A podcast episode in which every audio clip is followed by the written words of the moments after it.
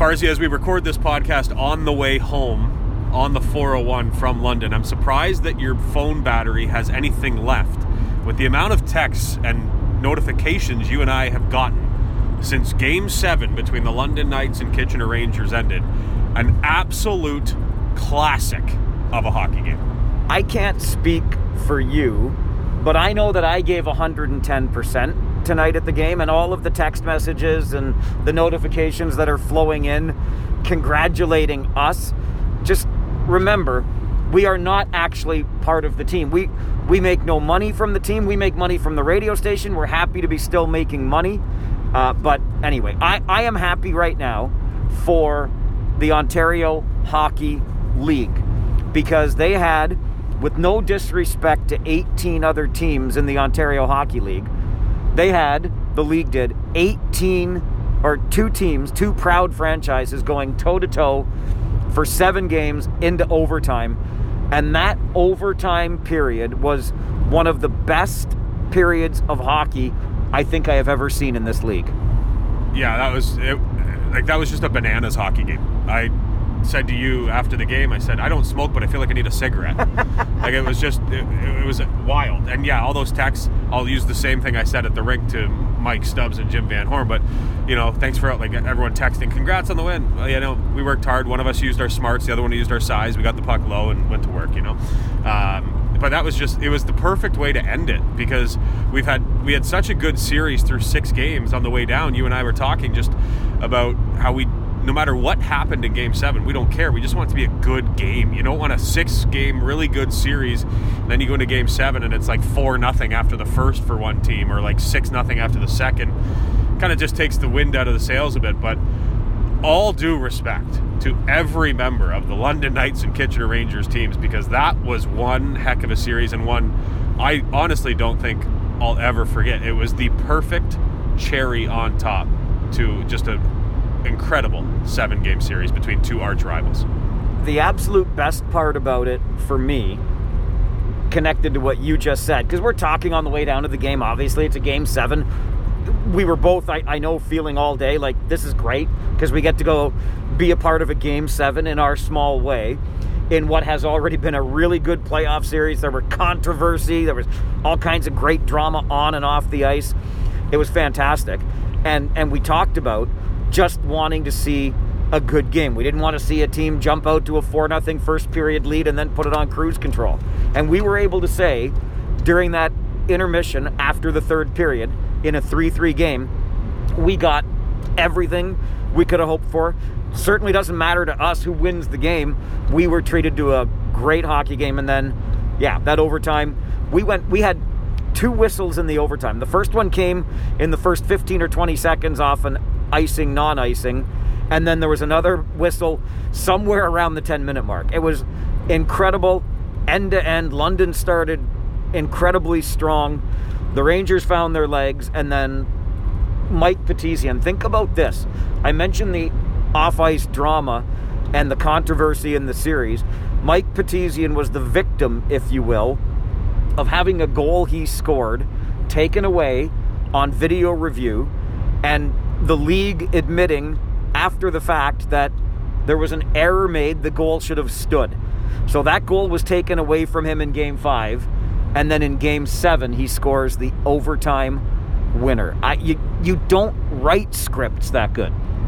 you don't. I said that to Josh Brown on Media Row. I said, it's, a, you know, it's drama at its epitome. Like all these reality shows and all these TV shows, they're all just trying to mimic sport.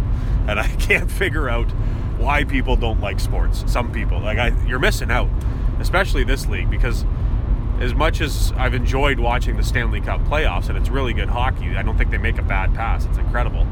Um, but the, just the raw emotion that you get from these young kids, and if you if you haven't seen the goal and the celebration, go back and watch because to have, as you mentioned, Mike Petizian go through everything he's went through in this series, but a five-year Ranger player, an overager, possibly playing his final game, and he scores the winner. The emotion that flowed out of that man as he celebrated it, you could just see it. That meant everything to him. And I, all due respect to the London Knights, a great team, some fantastic players. Uh, obviously, a great coach and general manager, franchise, the whole thing. Uh, that I was just, I'm so happy right now. That was just a wonderful, excellent series, and exactly what this league needed after two and a half years, or yeah, two and a half years out. Yeah, that's exactly the thing. So great for the league, and you talk about the London Knights, and, and you have to be, you have to be real about what was going on, and you know they were battling through some stuff. Brett Brochu, everybody knows, was not hundred percent. Tony Ostron just didn't play game number six when the Rangers won pretty convincingly to force the seventh game, and then he was throwing up before game seven, and it appeared as though when he left the ice at one point during game seven that he was throwing up again.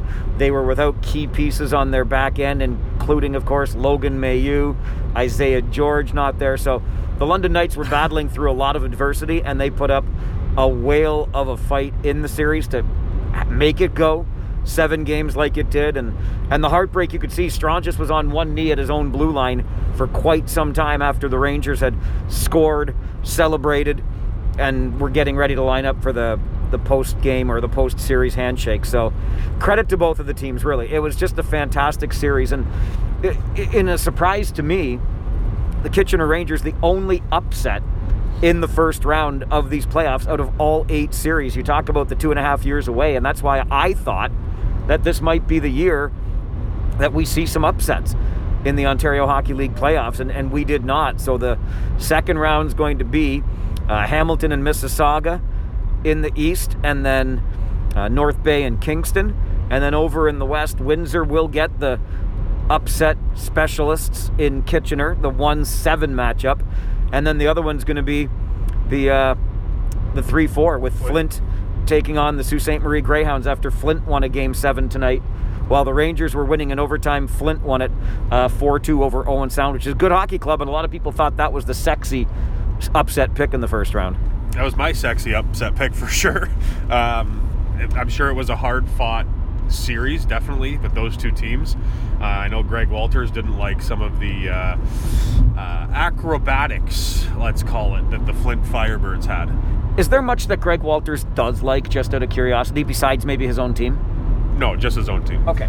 He had some comments about Mike McKenzie at the tail end of the season. You can go back to uh, KitchenerToday.com to take a look at those. Um, and then he had some comments about the diving that Flint was apparently doing. But uh, that's quite the series between those two, and we knew it was going to be a hard fought, especially after Nick Porco's comments at the tail end of the season calling for an upset. I feel bad for Porco because after saying that as an as an overager, there's a lot of pressure on you, and he wasn't 100. percent He was fighting that illness towards the end of the season, and uh, reading a lot of the stuff that was coming out of Owen Sound, it was quite clear that Porco wasn't at 100%. So it's tough when you make those comments thinking that you're 100%, and then all of a sudden you have to try to live up to it when you're fighting stuff. And I, I really like that Owen Sound team, the way it's built. Like, we don't have to talk about all the rookies. We've talked about them enough up there, but they have a great foundation for years to come.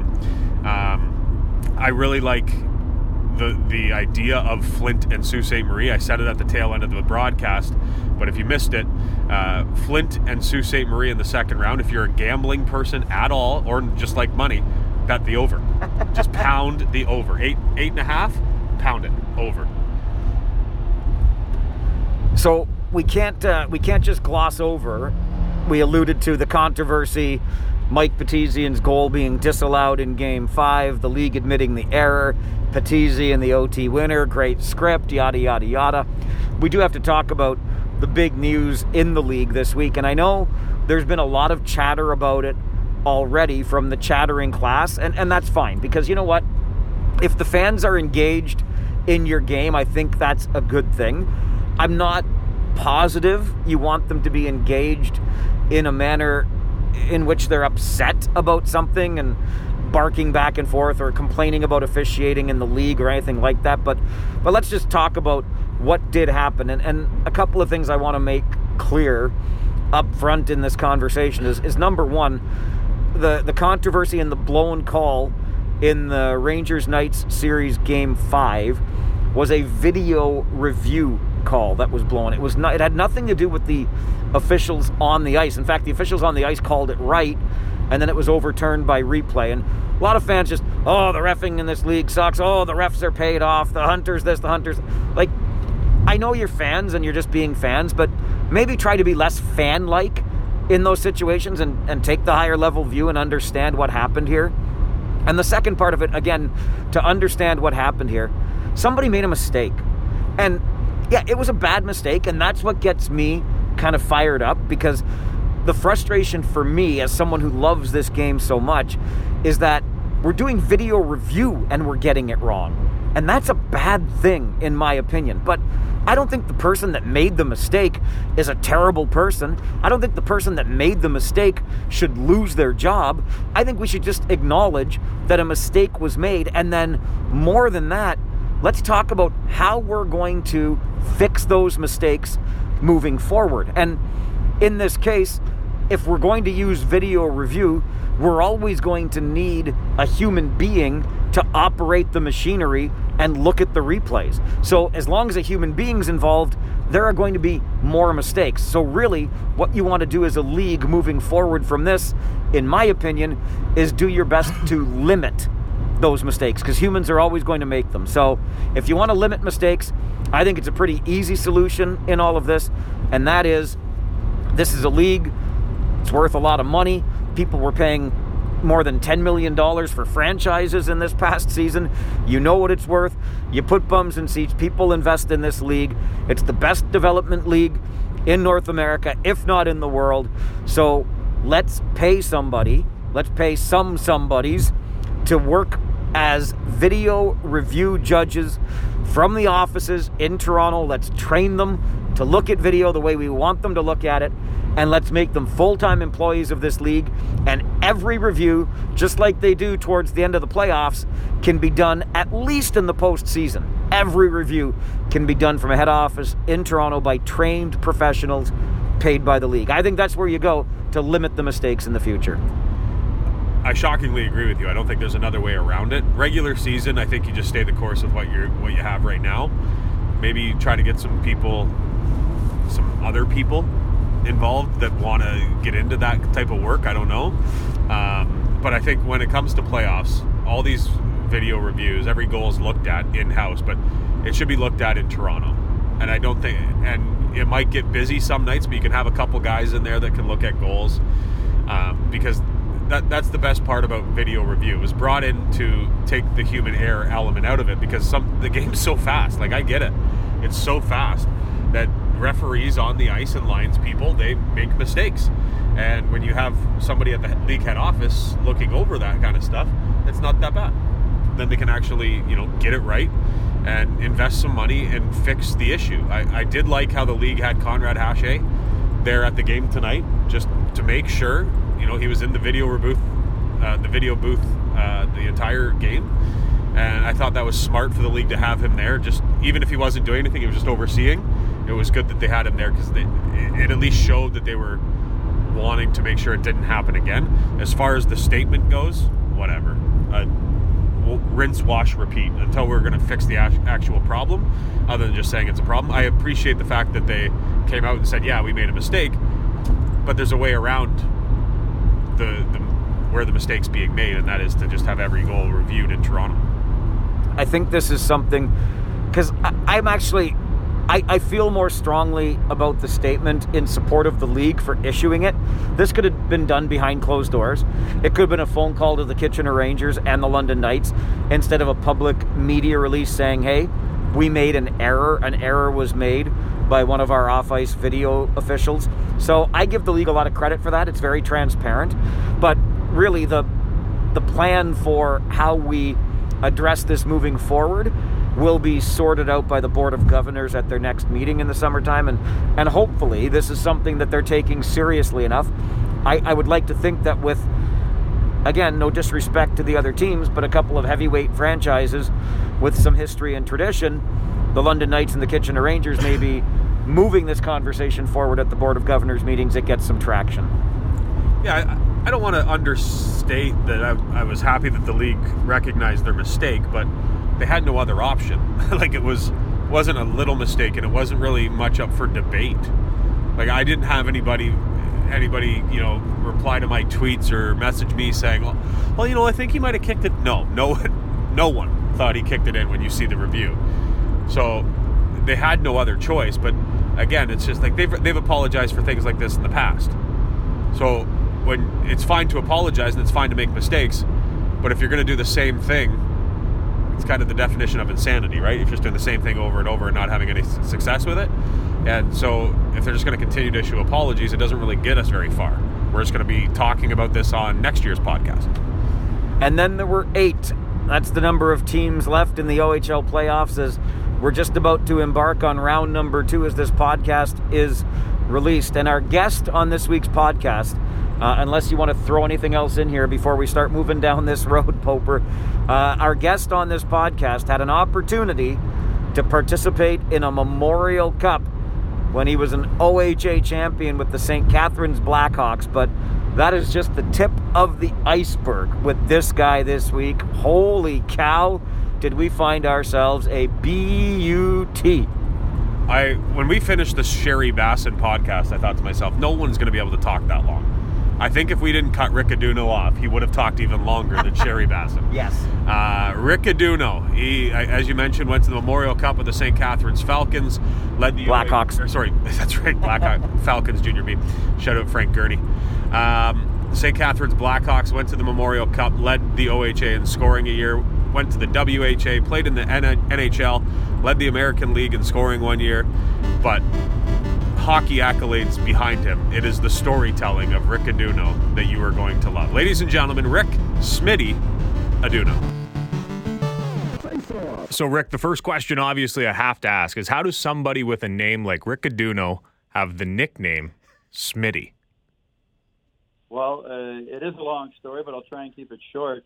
Uh, I was drafted by the Ottawa 67s in the first round and uh, I had relatives that lived in St. Catharines and some good friends that lived there, and uh, basically, you know, I, I I would have loved to have gone to Ottawa, but you know what, they I they had some pretty strong centermen at that time, and it's not an excuse, but I mean Blake Dunlop and some other good people, and they were more of an older team. And St. Catharines was promoting me to come live with my relatives, and uh, you know I thought it would be a good scenario, and so I waited and waited and then they, so Ottawa, I think, ended up trading me to Sudbury. Uh, I think Ian Turnbull was involved in that trade somehow, some way. And then we waited for a bit longer, and I ended up getting traded to St. Catharines. But during that wait, I had to sit out, and I couldn't practice with anybody other than uh, Hap Emms, who was the owner of St. Catharines at that time.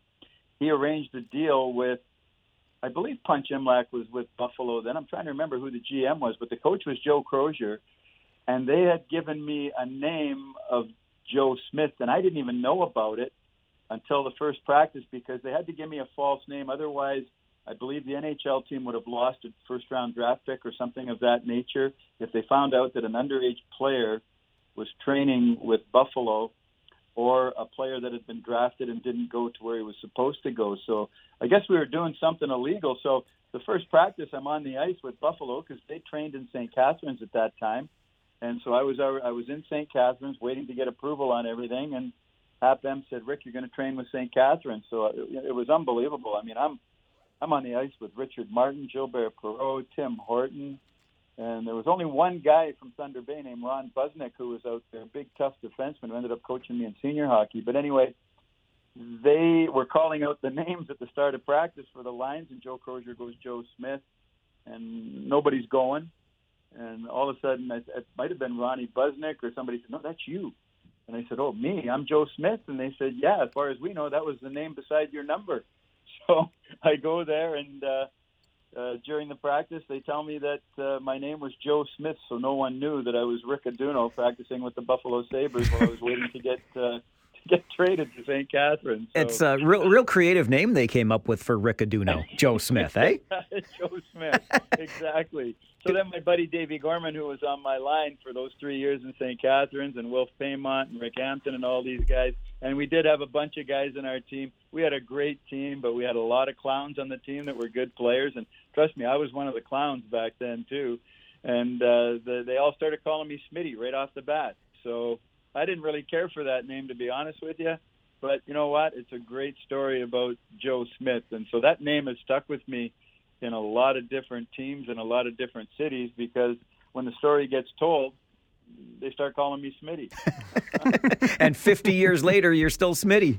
At 50 years later, Davey Gorman or somebody like that would, if they called me, or Wayne Dillon from Toronto would call me now, they'd say, "Hey, Smitty, how you doing?" You know, it stuck with me in the World Hockey too when I played in Birmingham. So you just live with it, and it's a lot of fun, and it's a lot of fun to tell the story.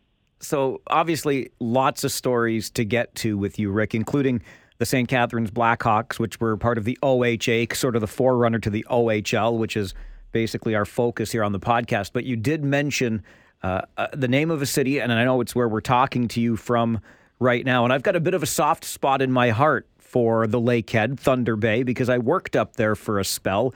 And I get it geographically, Rick, but I- I'm not so sure the league, the Ontario Hockey League, is better off without Thunder Bay being represented because it's a great hockey market, to say the very least. Absolutely. As you know, uh, Thunder Bay is a great hockey market. And back then, I mean, it, it was phenomenal. We actually had three teams in Thunder Bay the Fort William Canadians, the Fort William Hurricanes, and the Port Arthur Marrs.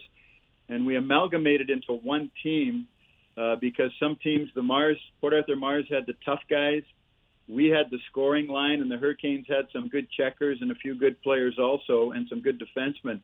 So it worked out where my line was kind of the scoring line on the Vulcans with Danny Gruen and my brother-in-law Tom Milani, and we had Ogie Ogilthorpe and Willie Trognitz was our goon line. Uh, but they were also pretty good hockey players too at that time.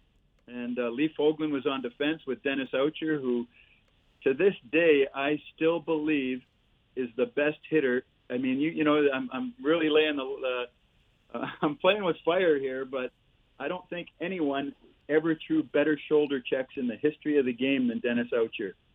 And he ended three guys' careers, to my knowledge. One was Mike Robitaille. One was, I think, Dan Maloney. God bless them, uh, with his shoulder check. And in Smith Falls in the playoffs, he put actually four guys out of the game with shoulder checks. If you understand what I'm saying, he'd tell his offside defenseman or a strong side defenseman to step up a bit so that the winger would cut across with the puck into the middle in the neutral zone, and Dennis would come across with his shoulder on an angle and just catch them on their shoulder and part of the neck head area and put them out. And it was, I mean, you've never seen anything like it. And to this day, I've never seen anyone throw shoulder checks like that. Even all my years, over 20 years of coaching, I've never seen that. I've seen some great hip checks, but anyway, uh, the Thunder Bay Vulcans, we we were just a, a, a great team, and we wanted to win the Centennial Cup so we could be in the OHL.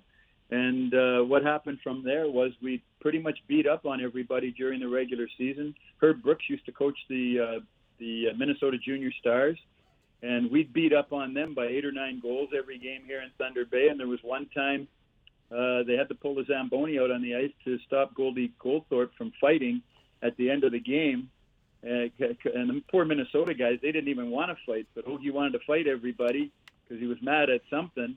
And uh, and good old Herb Brooks, he'd come to our house for spaghetti and meatballs after the game too, because my dad ended up being good buddies with him, and so we had a good relationship with them. But but again, the Vulcans were so good that we could almost beat anybody in Canada. We beat the OHL teams, I think, five out of six games, or or eight out of ten that we played them Oshawa, Niagara Falls, and there was a couple other teams we played, St. Catharines, and we had a brawl every game.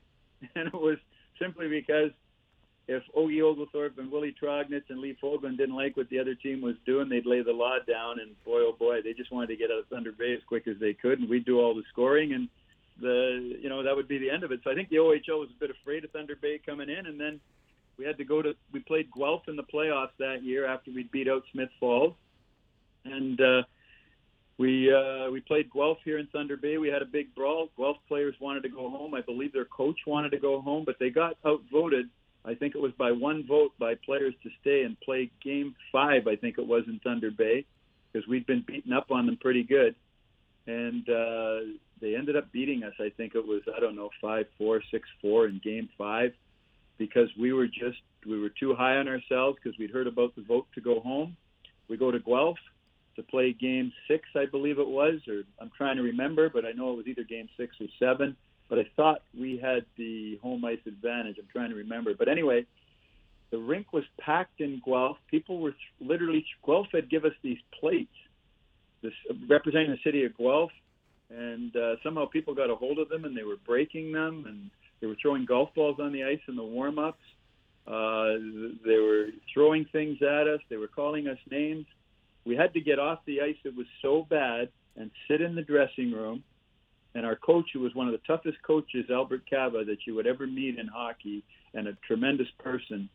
He's passed away at this time, but he, you know him and uh, a guy named Max Mikulak, who was a great player, and a manager was Mo Irving, and um, they pulled us off the ice.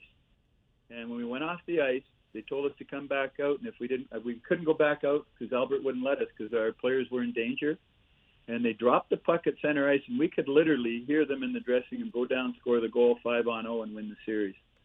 And uh, that's that was the end of the Thunder Bay Vulcans, and we were well on the way to winning the Centennial Cup. But there was just so much that had happened in that series, and you know, guys injured, and uh, actually, our, one of our best wingers, Tom Milani, couldn't play that series because of a scholarship rule back then. You could not play junior hockey after April, a certain April date. But anyway, we I still believe we would have won, but that was what happened. They dropped the puck five on zero, went down. We got a police escort with some fire trucks or something back to the hotel, and we were on the plane back to Thunder Bay the next day. It was very disheartening. And Guelph went on to win the Centennial Cup, if I'm not mistaken, that year. That's crazy. There's obviously a lot to unpack there, not including Herb Brooks having dinner at your house. Right, we'll, spaghetti we'll get, and meatballs. Yeah, we'll what? get to that in a second. Herb but, Brooks was awesome. He was awesome. I invited him to a golf tournament in Thunder Bay for a celebrity golf tournament to raise money for our AAA team, our AAA teams in Thunder Bay, and for uh, for the George Jeffrey Center here in Thunder Bay, and we'd help bring in pro players. And you know what? I was really blessed with having so many friends. Uh, we brought in John Wensink, who was my old winger. We brought in Larry Patey, Rob uh, Rob Ramage, Rick Vaive, uh, uh, all those guys. A lot of guys I played pro with. The, the uh, Hanson brothers, who I'd played against and played with. They came. A couple of them came, and uh, they had their foil on. And Herb Brooks said he couldn't make it. All of a sudden, we're on the sixth hole, and he's driving up in a golf cart, waving at me. He's going, "Rick, I'm late, but I'm here." that's the kind of guy Herbie Brooks was, and uh, you know, it was just phenomenal. You know, to have all those players. Stan Jonathan came uh, to come to Thunder Bay and raise that money. It, it was just, it was great. But uh, again, you know, I, I'm blessed to have met so many great people in hockey, like you know, John Brophy all these people that I've met. Hap Emms in St. Catharines, who was our owner, and Hap was a real stickler. My dad had to send me boxes of tape for my shin pads because Hap didn't supply tape, just rubber bands for your shin pads. Uh, you would I can't remember if we'd get sticks or not, but you had to use your own tape. And my box of tape would come in, and all the boys would be going, "Hey, can I have a roll of tape? Let me a roll of tape." And we'd be in the locker room laughing and uh, but you know what? We rolled with the punches, and we just kept winning. I think we went through the whole OHL playoffs without win- losing a game that year. I, I think the other name that jumped out at us, besides Herb Brooks, was Ogie Ogilthorpe. Like, Obviously, right? That not not like the Ogie Ogilthorpe, like the real Ogie Ogilthorpe, or something like that. Well, I'll tell you what, Bill, Bill Goldthorpe we called him Goldie all the time, and he would uh, if you did something wrong with him, like even if when I played against him the year before, if you if you haven't taken a face off against him, he'd literally look at you with those piercing eyes and the blonde hair, curly blonde hair hanging all over the place, and he'd just look at you and go, "Touch that puck, and I'm going to kill you." and, you and you just you want to say, "Okay, you can have it, no problem," and hope that you'd get it back later in the shift, eh? And uh, no, but let me tell you, he was the true Bill Goldthorpe, Ogie Ogilthorpe, tougher than the Ogie Ogilthorpe in the movie, no question about it in my mind. And uh, his counterpart, Willie Trognitz, was just as tough. But uh, I remember Goldie offering, I played with the junior Canadians, and then the next year, Goldie played with the Marrs the same year.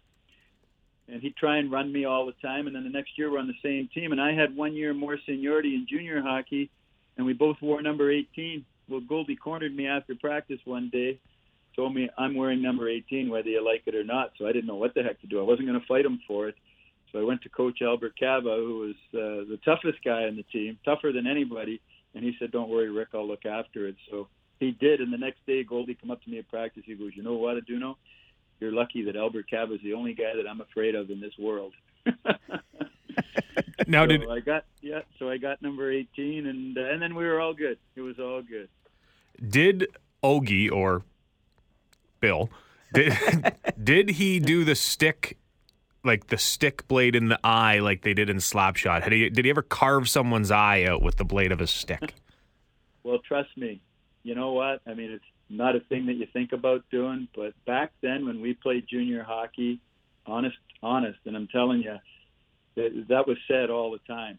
You know, I'll take your eye out, I'll spear you, I'll take your leg off, I'll break your leg, I'll break your arm, and uh, you know, those were all the things that you, you know, you had to uh, worry about. You never really thought about, and we didn't know about visors back then. But I'll tell you what, I had more sticks in the face than, lack of a better term, that you could shake a stick at. I got uh, broken noses, cuts below my eye, cuts above my eye, on my chin, on the side of my face, and it's from different people. Half of them probably from the same pl- uh, players on my own team. But Ogie was he was the greatest guy in the world off the ice, on the ice. Trust me, you you you didn't want to be around. You know what he would do to you if uh, if they were losing. You know, and he uh, Goldie would actually skate around in the warm-ups, kind of with his skates at 10 to 2 when he got to the red line, looking at you and just gliding and saying, "Oh, I'm going to kill you," or "I'm going to kill you." And I met him one time in the American League Two, playing for New Haven, and the guys were saying to me, "Are we going to be okay tonight? Goldie's your buddy. Can you tell him leave us alone?" And uh, he just skated by the red line and he said, "Ricky, you know what? I told all the guys on New Haven here, don't be afraid of you because you're just a bone rack." and I said, "Okay, Goldie, whatever, eh?" But uh, but you know what? Goldie was the type of guy. He waited for me after the game to shoot the breeze, and uh, but on, like, you guys wouldn't believe half the brawls we had in Thunder Bay, where you know uh, Goldie would jump into the stands. We had one in Smith Falls where he was taking a face off, and the fans were bugging him, leaning over the boards because there was no glass, and we were winning by a big score he just dropped his gloves and his sticks and jumped into the stands and started fighting. and uh, got thrown out of the game. Yeah, he just dove into the stands, and then our management was there. Even our management in Guelph, one of our, our managers uh, sitting in the stands, and my wife back then, who was my girlfriend at 16, and then we got married at 17, uh, she was there. And uh, our one of our managers got his foot broken. The fan grabbed the seat and slapped it up against his foot when he stood on the seat, and he broke his foot and uh, I mean, there, there was a lot of rough stuff that went on. We had brawls in Minnesota against Herbie Brooks' team. You know, fans would come behind the bench, and our coach would jump over the glass to fight them because they didn't like fans yelling at us because we were tough. So, you know what? Honest to God, any movies you see on TV that are Thunder Bay Bombers or Brawls or Thunder Bay Vulcans and Ogie Ogilthorpe, I don't even. I, I think they were even way more fighting than was going on in the movie Slapshot. I'll tell way you, more incredible stuff. So let let's get to uh, the most memorable, I would think, season with the St. Catharines Blackhawks. After you've had your illegal stint with the Buffalo Sabres, you settle into the OHA with St. Catharines under Hap Emms, and in your 73-74 season, it's the second highest scoring team in the Ontario Hockey Association. You like you cruised Rick through the playoffs that year. It was like nine points to one over Oshawa. You you shut out, you sweep uh, the Toronto Marlboros, who are the defending champs, eight points to none. Then it's nine points to one over Peterborough, and you're on your way to the Memorial Cup. What was that entire season and, and that experience, especially at the Memorial Cup out west, like for you? You know what? It was phenomenal. Like back then, we you know we didn't even we just it was a case of you know, we just uh, and back then there, it, it wasn't all about systems and everything. You know, you you played some defensive hockey. You, you just played to win the games, and you, you either were tough enough or you weren't, or you're mentally strong enough. But we just had such good players and players that worked hard. And uh, you know, we had Wilf Paiement playing. Uh, sometimes he'd be on our line with Davey Gorman and I. Other times he'd be on on another line just scoring because he could literally walk out of the corners himself uh, and score goals you know, so it almost didn't matter who was playing center with Wilf. I think a young guy named Greg Craig at that time was playing with him. Uh, but Dave Gorman and myself, Paul Emms used to say that we were like hand and glove, how we fit together, and uh, we could we could pass the puck to each other, not even having to look. And sometimes we, him and I would joke around on the bus saying, you know what, we're not scoring tonight unless it's a pretty goal. It's got to be a pretty goal. or if you're in Maple Leaf Gardens it had to be in the corner where the scouts sat because everybody kind of knew where the scouts sat in Maple Leaf Garden. So you'd score a goal, then you'd hug and you'd go, "What are the scouts doing right now? Are they looking at us or what?" You know, or and you get to see your name go across the big ticker at the back of Maple Leaf Gardens. Do you remember that? I do. Absolutely, Yeah. I do. and we used to love that. But you know what? We just we had a great camaraderie. Like I said, we had a bunch of guys that loved to have fun, but we had guys that liked to compete. And uh, you know, we we go to the more, and we had a great young goaltender named Bill Sharapata, who uh, you know I, I, at the Memorial Cup, none of us played the way we needed to play at the Memorial Cup. Again, we were too big for our bridges, I think, and uh, we we needed to be a little bit more disciplined at the Memorial Cup and and take and we took it serious. There's no doubt about it. But if I could ever have anything back in my life, it would be to play that Memorial Cup over again. Uh, you know, I remember facing off against Dennis Sobchuk with Regina Pats, and he had dollar signs on his hockey gloves. You know, when you're facing off, he'd, he'd signed with Cincinnati, but I mean, they had a great team. Uh, Regina Pats, uh, the Quebec Ramparts had a good team, but you know what? We again, we kind of blew it ourselves, but uh, boy, we, we had a lot of fun. It was a good year. How, how do you walk through the OHL like that? You know, I, I don't know. But you know what I think helped us? I think the year before we got we got beat pretty good by some other teams, and we learned how to play. And uh, we were really up for giving it to the Toronto Marlboros because they'd always been the heap of the pile, the best on the top of the pile, and we wanted to we wanted to beat them.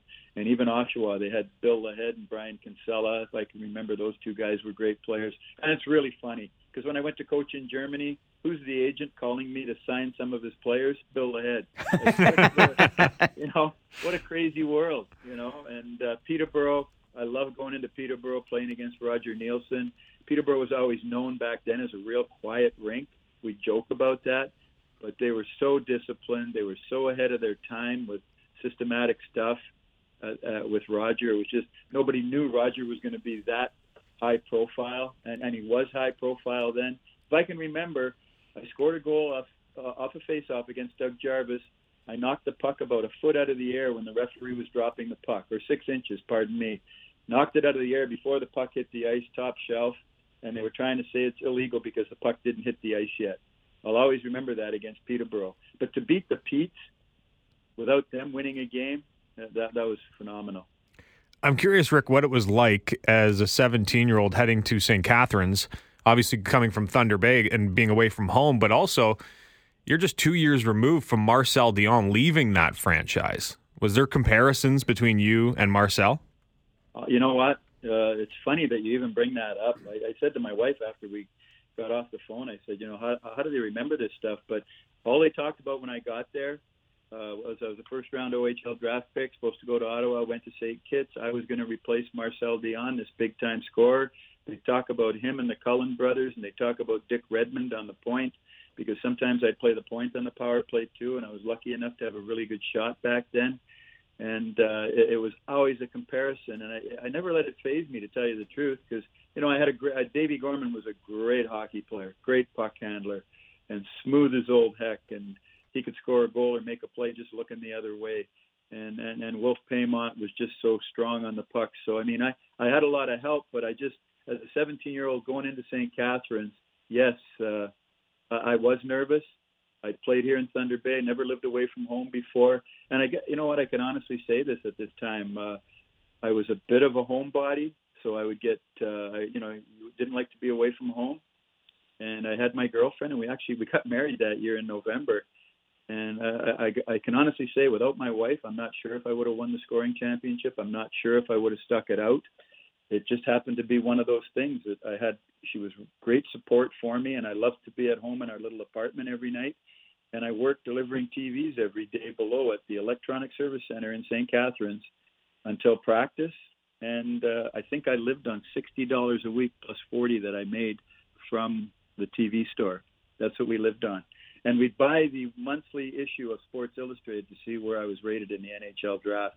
And I'd always get ticked off because Pierre LaRouche was ahead of me a little bit, I think, at that time. well, you know, that makes me think of something else. You said earlier, Rick, that Uh, one regret, if you could play that 74 Memorial Cup over again, you would. You, you had the chance to not just play in the NHL. Yeah, it was the cup of coffee as we call it, but but with the Boston Bruins under Don Cherry of all things.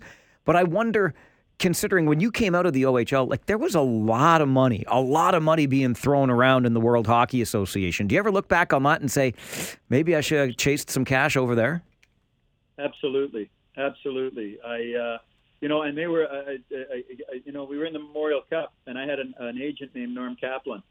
I, I was, I probably Norm was a great guy. I probably should have went with Frank Milne, who was my coach. He turned agent, but I'd already taken Norm and then we went to the Memorial Cup, and Norm Kaplan had me these World Hockey deals ready to sign. He had me Cincinnati. Uh, he had me, I believe it was uh, Phoenix. Uh, he had me a couple of other. He, he even, Know I don't know if this could have happened, but he even told me that Atlanta was going to take me as an underager and sign me and keep me in junior, if I can recall. I think it, that was, and and uh, the, there was a secret draft that year by the WHA, if I'm not mistaken, and the NHL might have been a telephone draft and I got taken in the second round by the San Diego Mariners. But the San Diego Mariners, my uncle had played there. They had called me many times before the WHA draft and offered me a contract. And I can tell you, they offered me three hundred thousand for three years, and I think Phoenix had offered like four or five hundred thousand for two years, and Cincinnati was talking about that million dollar deal at a hundred thousand for ten years that Dennis Sobchuk got, and uh, so all this was flying around and I think I could have signed any one of those before the Memorial Cup, and I didn't. And I switched to Al Eagleson, and I really liked Al. Al seemed very professional, but you know what? It just didn't turn out for me. Uh, we didn't have a great Memorial Cup. Uh, I switched to Al. He said, "Stay junior one more year, and I'll double or triple your money." And I didn't want to because I was married. And uh, then I got hurt. I got hurt uh, 10 games into the season. I still remember, I think it was Mike Kaszycki hit me behind the net, and I kind of tore my knee up. So I was out for a month or a few weeks, and my knee kept giving out on me the whole year.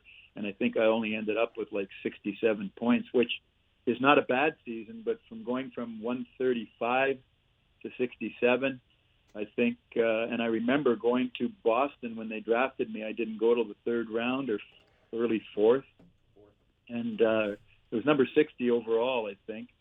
And I had to go uh, to the hospital in Boston and get my knee looked at before I could even get a contract. But I still back then, I, San Diego still made me another offer, and uh, Al advised me to stay the NHL route, and I didn't take it, and I got basically, you know, uh, basically nothing with Boston, like a very little signing bonus. Uh, I was, I think I won the, I won the American League scoring uh, back in what was it, seventy four? I think I made fourteen thousand five hundred dollars. Wow! In the American League back then, yeah. You know, and, you you mentioned another big and well known name there in Alan Eagleson. Did he know your name though, Rick? you know what? Al knew me very well. It's funny you say that. Knew me very well when he came down to. We actually all met at Lee Fogolin's camp in Thunder Bay. Nelson Pyatt, Lee Fogolin, myself, uh, uh, Lynn Jorgensen. There was a whole bunch of guys from Dennis Owchar. We were all having our contracts negotiated then by Al, and we had a steak barbecue and everything, and everything was great. Blah blah blah. And then, you know, I I, I didn't get that much money, and uh, so I was really disappointed. But then the next year, when I won the, I went to the uh, uh, American Hockey League.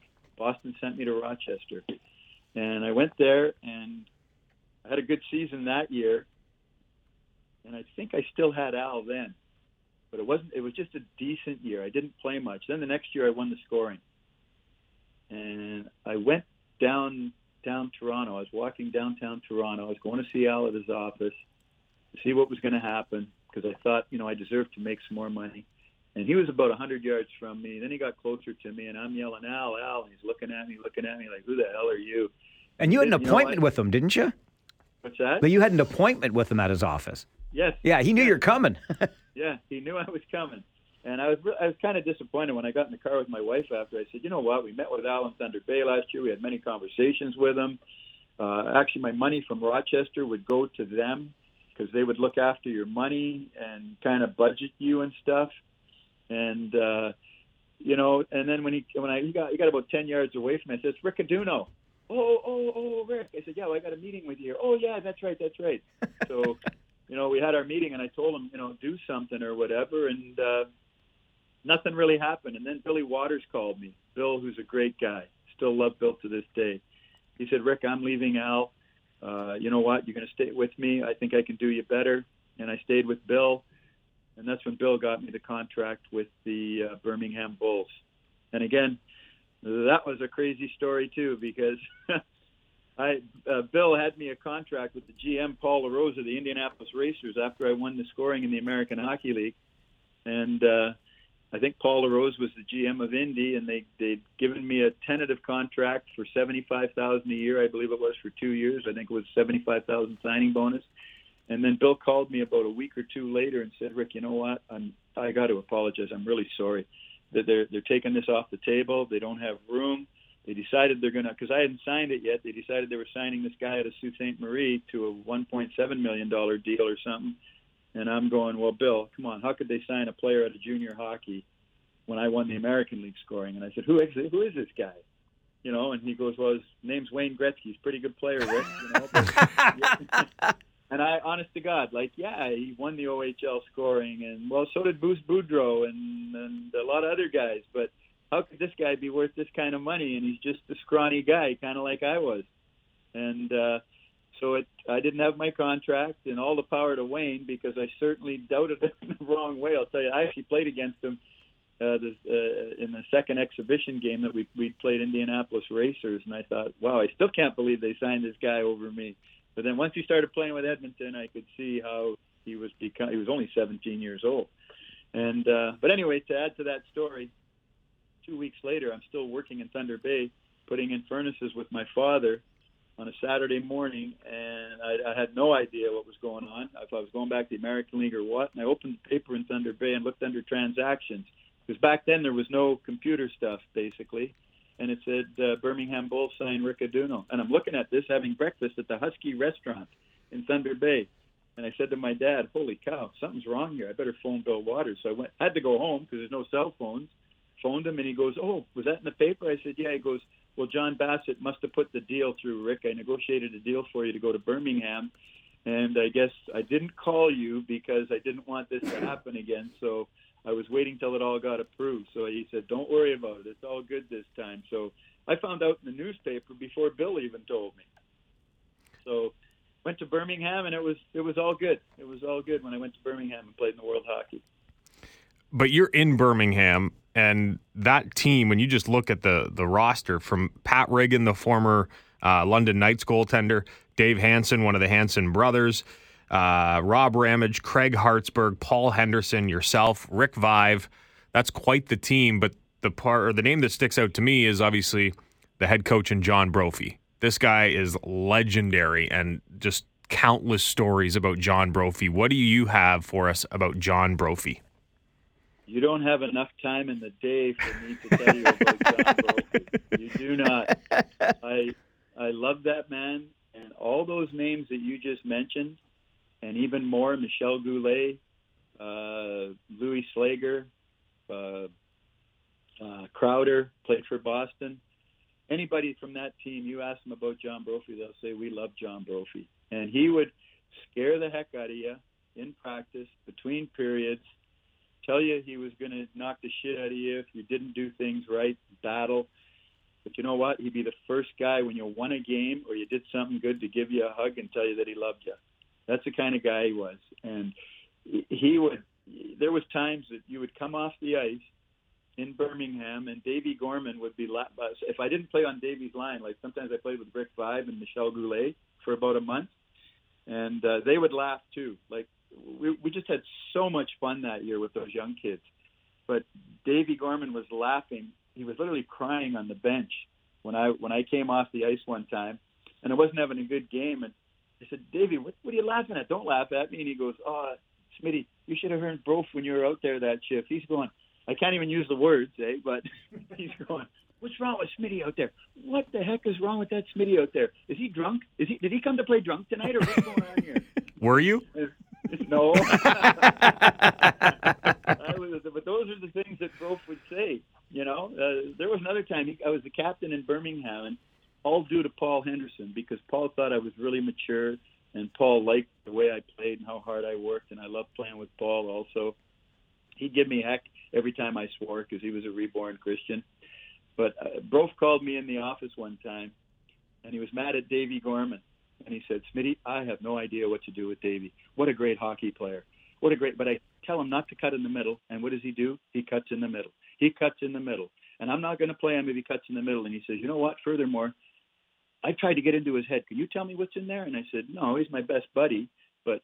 I said, I'm not sure what to do, bro. I could talk to him. He goes, Well, I'll give you my advice, Smitty. You know what? Get a get a giant machete, cut his head right down the middle, and see what the hell's going on in there.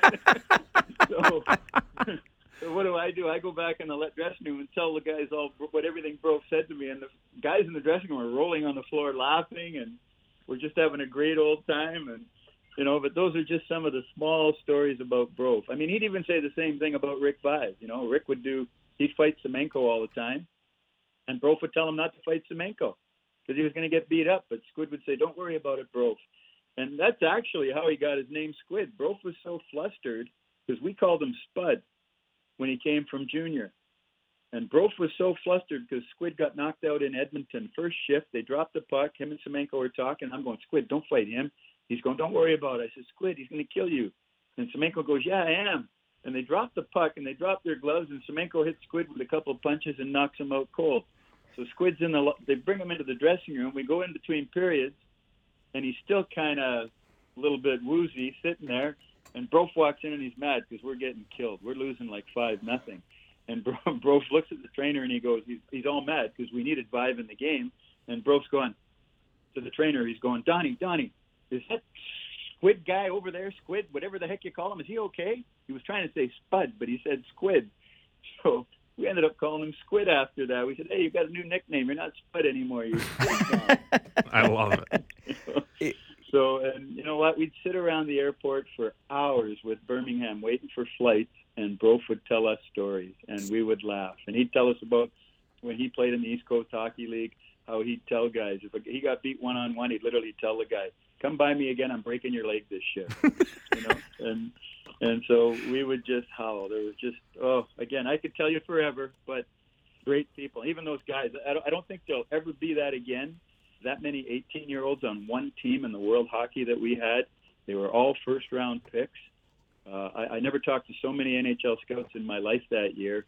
I, I was almost like, a, hey, what about me? Because they'd either call me or get my phone number or see me in a hotel and say, well, who would you think's better, Vaive, Goulet, or as forwards, uh, and on, you know they'd ask you questions, eh? So they all brought so much different to the table that it was unbelievable. What were practices like with Brof? It was great. I mean, he would, you know, there wasn't a lot of systems back then. If we didn't win, there was some practices we'd have, and Brof would have us like kind of line up at the red line, dump a puck in, two guys go fight for it, and but you had to go hard and you had to play the body on your way into the corner and if you didn't, then you probably wouldn't play that night. And there, there was one practice we had before the playoffs that both made us do that drill, and we lost like three guys with injured shoulders or injured knees or something like that. And Brof just goes, "Hey, you know what? That's the way it is. Sorry, that's the way it is. you, you, you got to battle for the puck. You don't like it? Too bad. We'll win without them. No problem. You know." Three guys in one practice. Yeah, yeah, absolutely.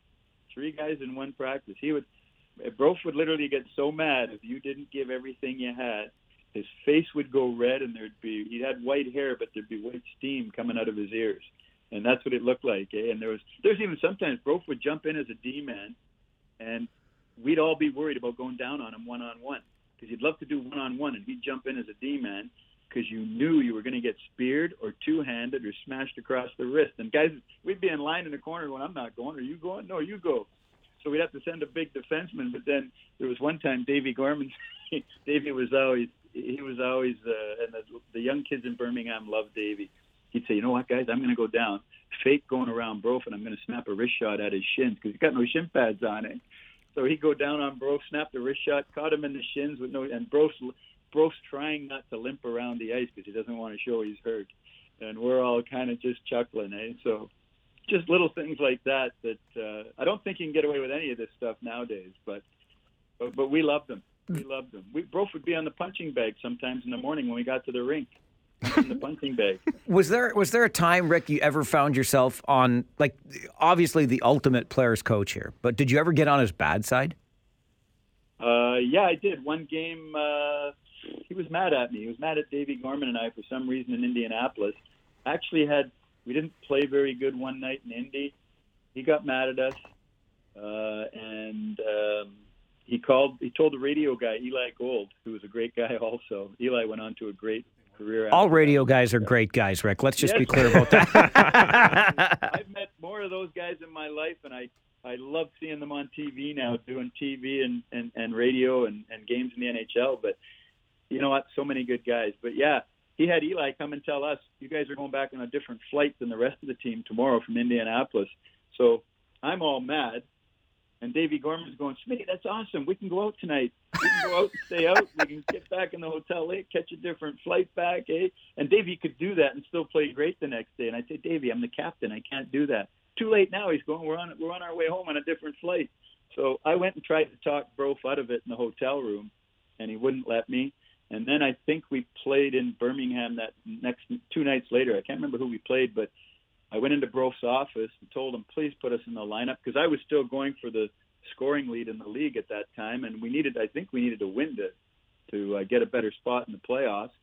And uh, I went in his office, and honest to God, I was a pro. I played for him for a couple of years, and Davey Gorman came in with me, and I'm trying to talk him into letting us play, and he wouldn't let us play. He was so mad at us, and I started to get tears in my eyes. I said, "Bro, come on, you got to let me play. I'm the captain. I'm I'm not going in front of my guys not playing tonight." And Davey Gorman goes, "You know what, bro?" He goes, "Let Smitty play tonight. I don't care if I play. Let Smitty play. Give me a night off." so Bro said, "No, Davey, I'm not letting him play." He says, "Davey, you and Smitty go up in the press box, watch the game, have a few drinks, enjoy it before the playoffs start." We already had a playoff spot, but we'd slipped a couple spots.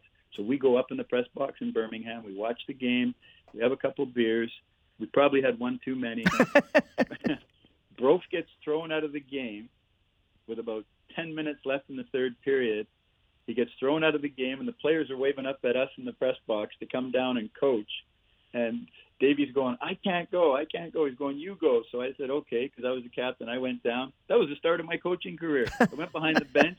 I'd had a few beers too many, and I'm back behind there coaching the Birmingham Bulls. Well, Brof's out of the game, and I'm thinking, wow, this is unbelievable. I have no idea what I'm I doing, but I, I guess it's the start of my coaching career. Amazing. Did you win? Uh, yes, we did. Oh, nice. Did. I remember we did win because Bro shook my hand after the game. Oh, there you go. yeah, and I said, Bro, you, you know, uh, he, he just, and you know what? He disciplined us. He didn't want to sit us out, but that's the kind of guy he was. He was just, he'd give you that hug, and uh, you know, I really miss. I, I can tell you a quick story about him. Th- This is pretty. It's a funny story. Um, I was coaching in the East Coast Hockey League, the Greensboro Generals, and I'd coached South Carolina for seven years prior to that. We'd won the Kelly Cup there in South Carolina. I left South Carolina after seven years, went to Greensboro, tried to save the franchise. The owners asked me to come. I went there. It was a tough job, but you know I was lucky that I was able to nab some good players who kind of thought, uh, you know, it'd be good to play for Rick Adduono. Um, I phoned Brof one day because I re- was going after a guy named Mark Turner, who you guys might remember. He was he was working with a little bit with Windsor years ago too. Mark was a great center iceman, very smart, very skilled, very mature. Played in Mobile for about five years. So I'm putting this team together, and Mark was 36 or 37 then. And I said, Brof, can you tell me if I should sign Mark Turner? What do you think? He's 36 years old. He goes, Oh, Smitty, you know what? That guy's a great player. He's a great player. I said, He's 36, bro. He goes, You know what, Smitty? The puck has no idea how old he is. what a line. yeah. So I started laughing. I said, Bro, you know what? I'm signing him just because you said that. And then there was there was one other one. He was going to speak at a, a, in uh, Antigonish, Nova Scotia. I think it was Antigonish. Bro went was going to speak, and his car ran off the road. And I'm not sure if you know this, but he ran into he ran off the road. and He was badly hurt. He broke his ribs. He broke his cheekbone. He lost the sight in one eye. I think he was in rough shape. He was not going to make it. I called Al McIsaac, who was a good buddy of mine. I said, Al, can I have Brof? We talked about Brof. I said, could I have his phone number? I phoned him in the hospital, and I said, you know, Brof, how you doing? He goes, oh, Smitty, you know what? I was just thinking about you. I mean, how could he just be thinking about me? I hadn't talked to him for about a year, but I said, how are you doing, Brof? Are you okay? He said, "Are you okay?" I said, "I said you okay?" He goes, "Yeah, I'm, okay." And we started talking about hockey. He said, "You know, Smitty, I'm I'm going to be okay. I think." We started talking about hockey, and we're talking about different things. And I said, "Bro, you know what? You know what really gets me today in hockey?" I said, "If a guy gets a concussion and, and you don't even see him get hit, you're wondering like, what the heck's going on? Guys miss games for nothing, you know, nowadays." And I said, just like you know, I, some guys I didn't even see get hit, and they're telling me they got a concussion or something. And I know that's probably not the right thing to say right now, but this was years ago. And Bro says to me, he goes, Smitty, come on, are you kidding me? Concussion? He goes, you know what? Two nights ago, I drove off the road. I hit every rock you could possibly hit. I hit every tree you could possibly hit.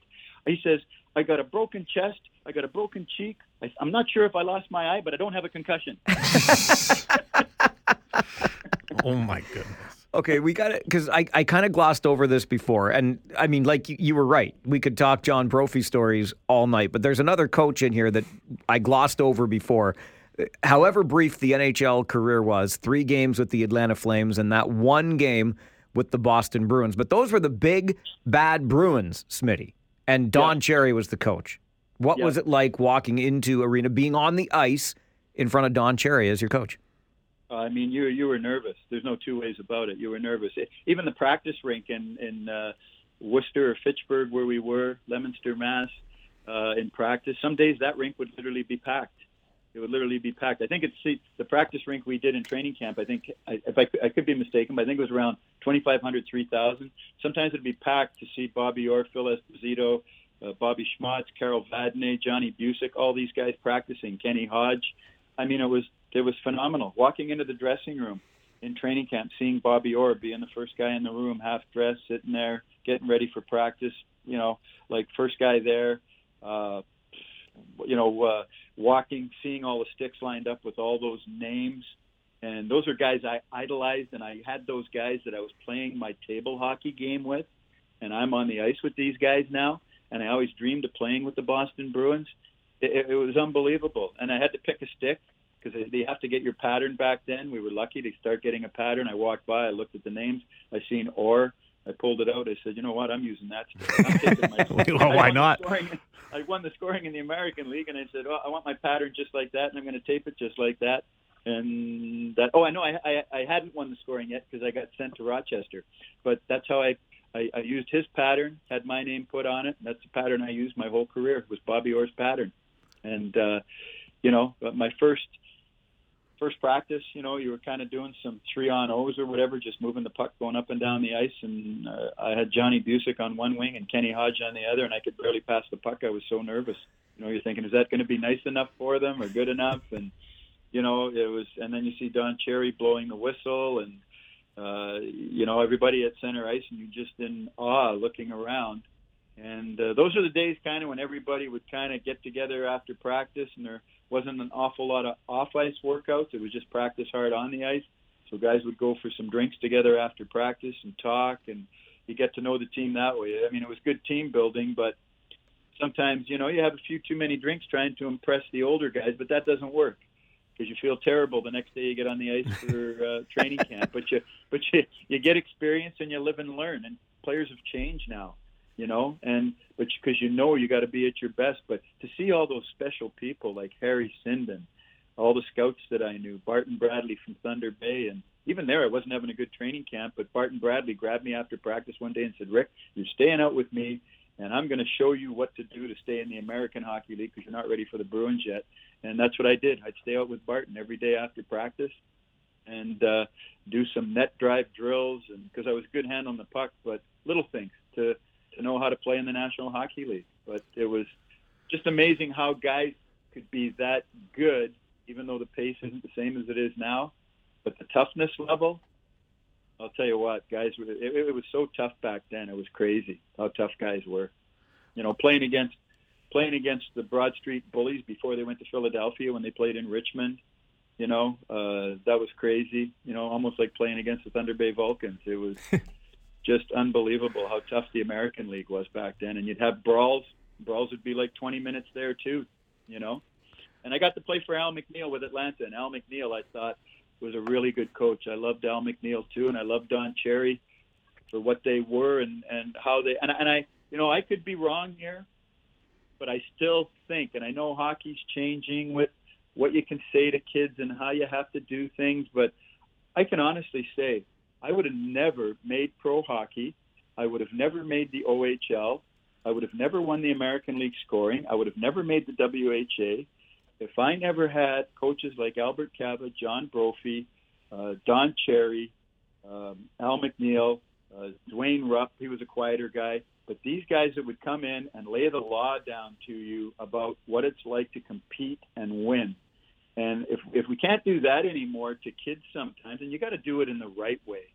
But if you can't do, and you can't yell and scream every practice, but there has to be a way of authority where kids kids are saying, "Oh, I'm being abused" and everything like that because you're not. You're, you're guys just want the best out of you, you know. And so, I mean, at times change. That's just the way it is, and we have to abide by what what the change in hockey is right now. But I can honestly say, I would have never made it had I not had those coaches pushing me. Smitty, what was it like meeting Mr. Orr the first time? Uh, you know what? What the heck did I say to him? I remember meeting him in the hallway, and uh, I feel like I, all I'd have to say is hi. no, I, I think I said something to him like uh, I, I can't remember something. You know, if we were walking down the street together or something, people would say, "Hi, Rick Adduono, who's that guy walking with you?" or something like that.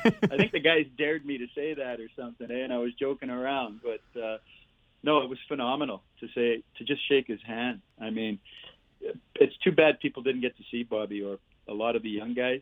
Watch how he had different speeds, carry the puck up ice, and and make plays. And he he had Bobby Orr was way ahead of his time, way ahead of his time.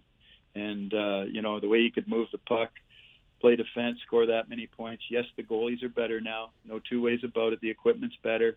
The the skates are better and Bobby had bad knees and everything like that. But I even got to play against him uh, when I played with the Bruins against Chicago in the Chicago Stadium, and uh, I mean it was just phenomenal being on the ice, out on the ice, same ice surface as him, and uh, you know Bobby on the blue line looking at the Bruin bench and the guys saying hi to him and everything, and I think he even looked at Grapes and says, "Hey, Grapes, how you doing?" you know, and poor Don, he was wishing Bobby was still on the on the Bruins because. Uh, it, it was it just phenomenal. I, I don't know if there's, you know, I mean, hey, Cale Makar is a great player.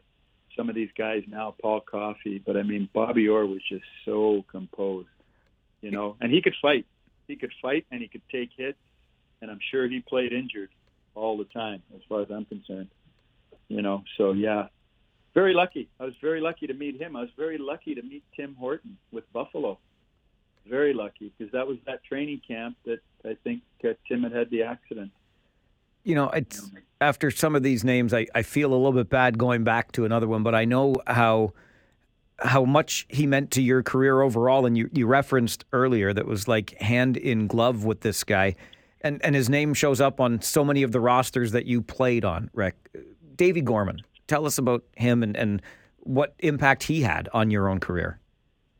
You know what? He had a great impact because he ended. He was uh, there was a fellow named Jeff Jakes that took me under his wing my first year, and then but Davey was still on my line, and Jeff was awesome because he was a 20 year old who knew I needed to be looked after with my my wife and I.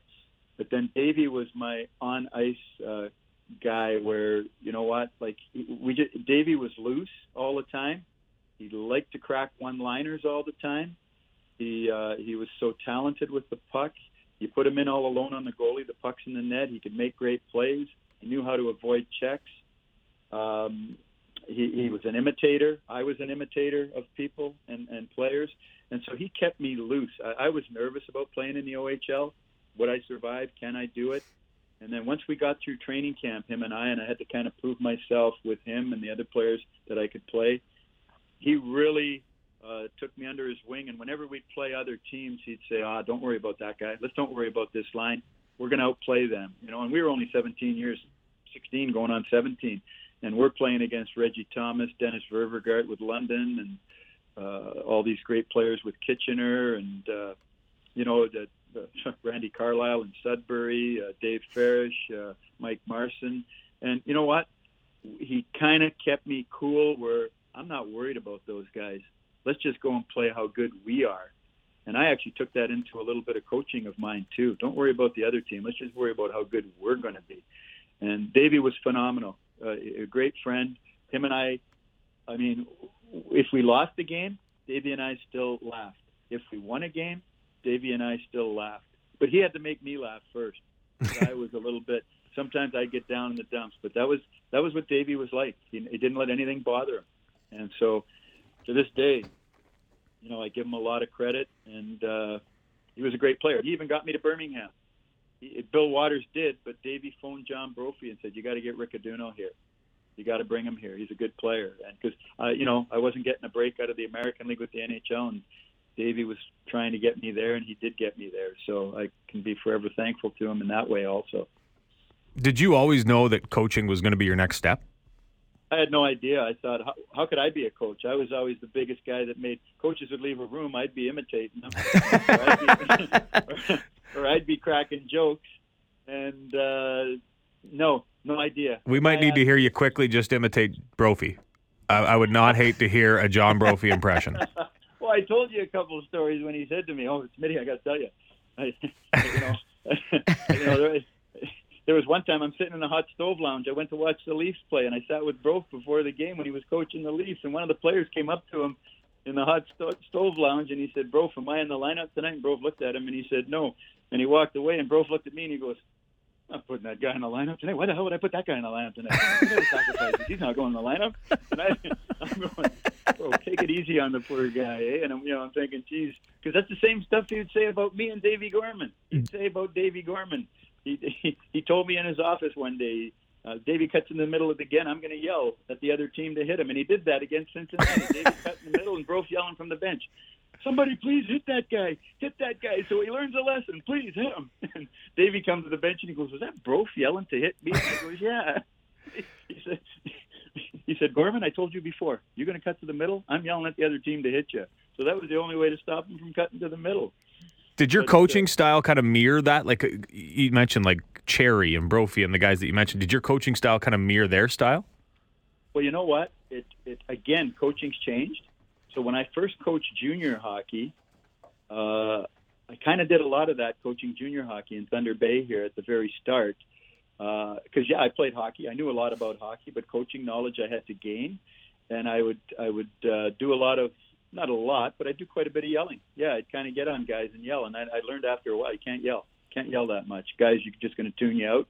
And then when I went to pro and I coached in uh, South Carolina uh, with Rick Vaive as an assistant at first, Vaiver was a great communicator with the players. Uh, sometimes he would yell, I would calm him down, and you know, and then I got to learn through that. And then you know, I've, sometimes you still got to get on guys' cases, but I learned, I started learning how to be more of a teacher as a coach, teaching more, learning more, studying the game. I was lucky enough to, I mean, you know, I, I look back and uh, I texted Jared Bednar last week just to say, you know, I, good luck, Bedsy, in the playoffs. And uh, I can't believe how many guys I've coached. And I'm nobody special, but throughout my career in coaching overseas in North America, how many guys I've coached that have gone on to be coaches. It's just a great feeling you know, whether they're in the Southern Pro League, the East Coast League, coaching in Germany, uh, coaching in other places throughout the world. It's just, it's awesome that guys have taken upon coaching to themselves because they must have actually enjoyed playing for you. And I've been lucky. I've had, sure, I've had guys haven't liked me, not too many, but I've had a lot of guys say that they've enjoyed playing for me, and that's that's a great feather in your cap, you know. And I I got to be really good at taking the advice of of your core group that are hard workers on your team and guys that want to win. I got pretty good at communicating with them to get the feel for the locker room and get the feel for the players and get the feel for how we need what we need to do to win, get the feel for practice and how hard we need to practice the next day. And you start winning because of that. If you're losing, then you got to change gears.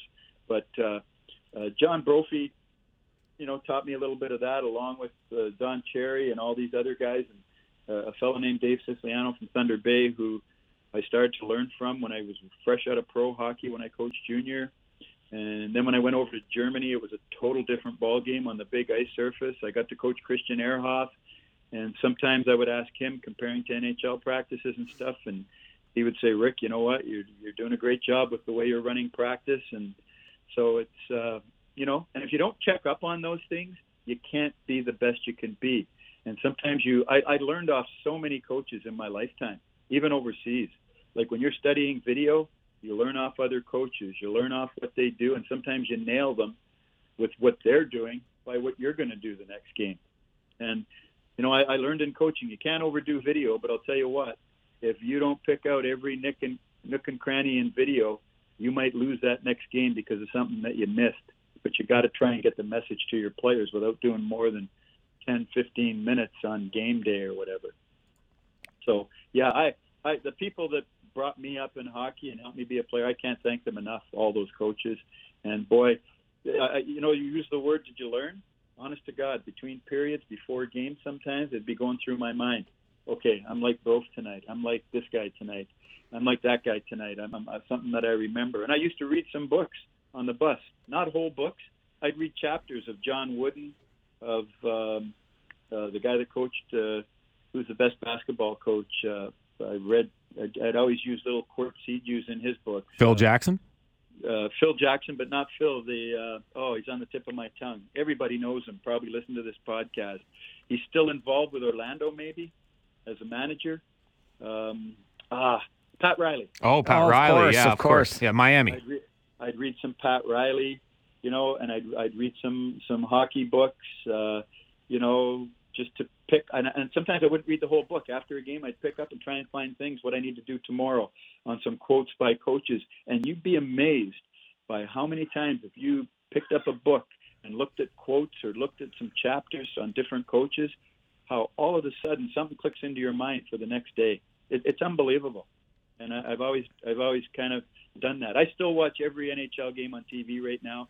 I have paper in front of me watching NHL games. I've got rinks in front of me, and if I see plays that I can add one aspect to, I do. And I've got thousands of pages of uh, of, of uh, power play, penalty kill, forechecks, neutral zone, O zone, face-offs, uh, everything that you can think of uh, in notes of every team in Germany, and I I kind of make folders of NHL teams right now too, picking up on things that they do to stay in touch. And I still do the NHL coaching clinic uh, every year. Uh, it's been visually because of the pandemic, but I do that. And I mean, I'm 67 years old right now. Who knows what's going to happen tomorrow? But I still haven't given up on coaching, and I still want to be a good coach. And before this podcast, I was out coaching my uh, 12 year old grandson with a AAA summer team and my 13 year old grandson with a AAA summer team running a practice for them. I love it. Do you, do you yell at them to get the most out of them, Rick? Yes, I do. I love it. And it's a great We're going to dump the puck into the corner, and you guys have to both go in and get it.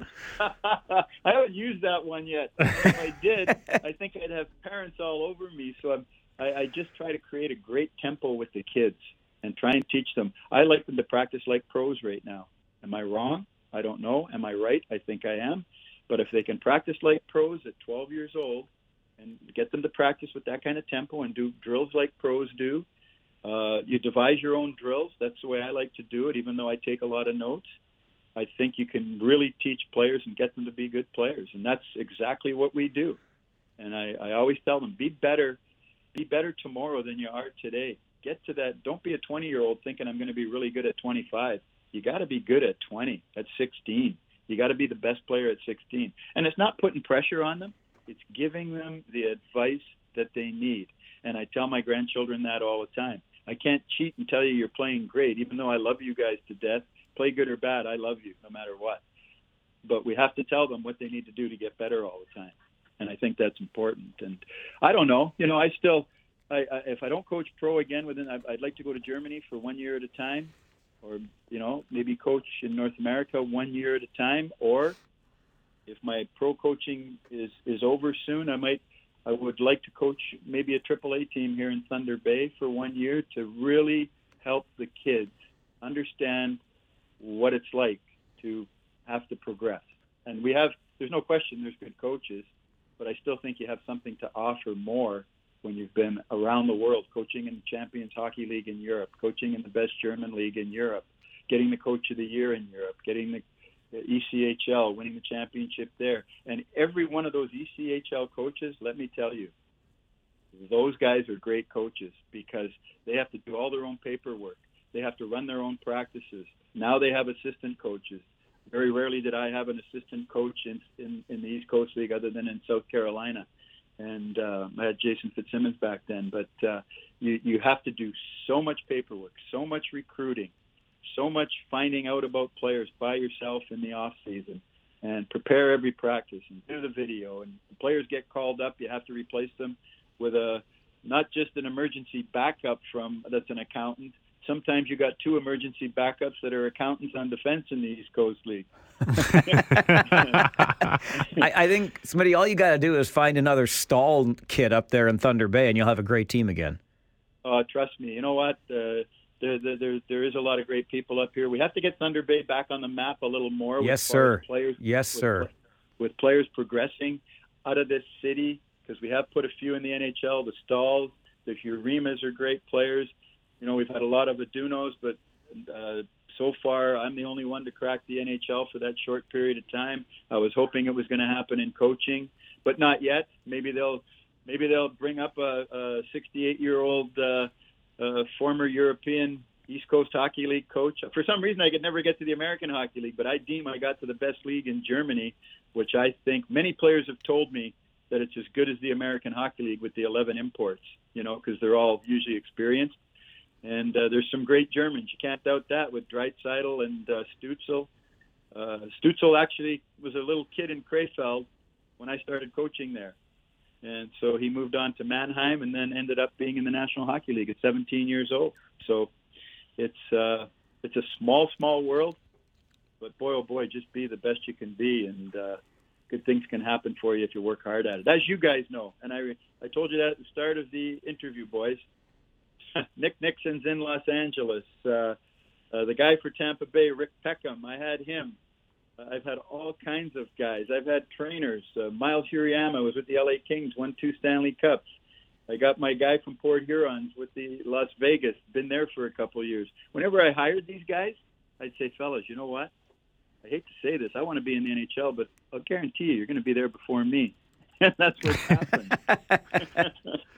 when you were uh, when you were overseas, Smitty, you had uh, Ranger boy Serge Paille in his final year of his career, former captain of the Rangers. Obviously, anyone who's a fan of the Rangers or the OHL in Serge's time knows the troubles he went through in this league. But what?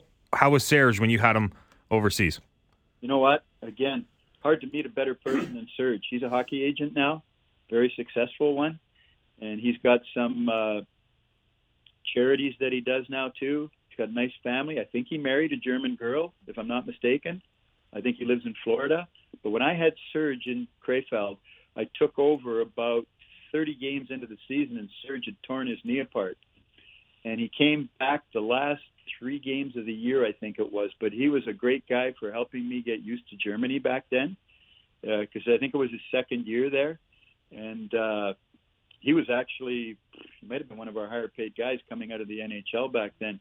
And, uh, but he, he just couldn't get it going again because of that bad knee. But boy, did he help me. And such a professional person and make me feel good about myself because he'd watch the practices and I'd talk to him about his injury. And you know he'd tell me how much he liked the way things were going on even though he wasn't playing.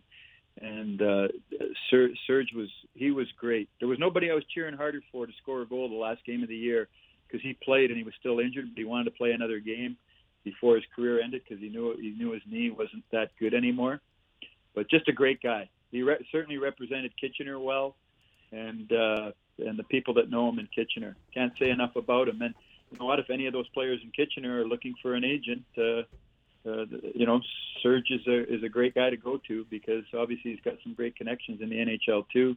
Along with, I cannot forget uh, Steve Bartlett, who is uh, Steve Bartlett out of New York, has been a phenomenal person to me since I played in Rochester 100 years ago and has been a great friend of mine. Uh, and a, he's a great player agent uh, for players. I know he has Cale Makar and other great players, and he was in Germany last week, Steve. But him and his boys are great people, and they would look after you 100%. And they're very honest people, and they care about people. And I sure found that out about Steve over the last uh, 10 years, how much he's a genuine person.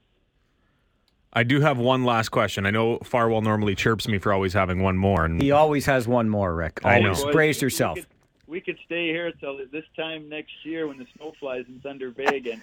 today it started melting. Because I could tell you stories till the cow comes, till the cows come home. Yeah, and let's. Well, you're you're telling a fib right now. Same time next year, the snow will be back in Thunder Bay by early September, and you know it.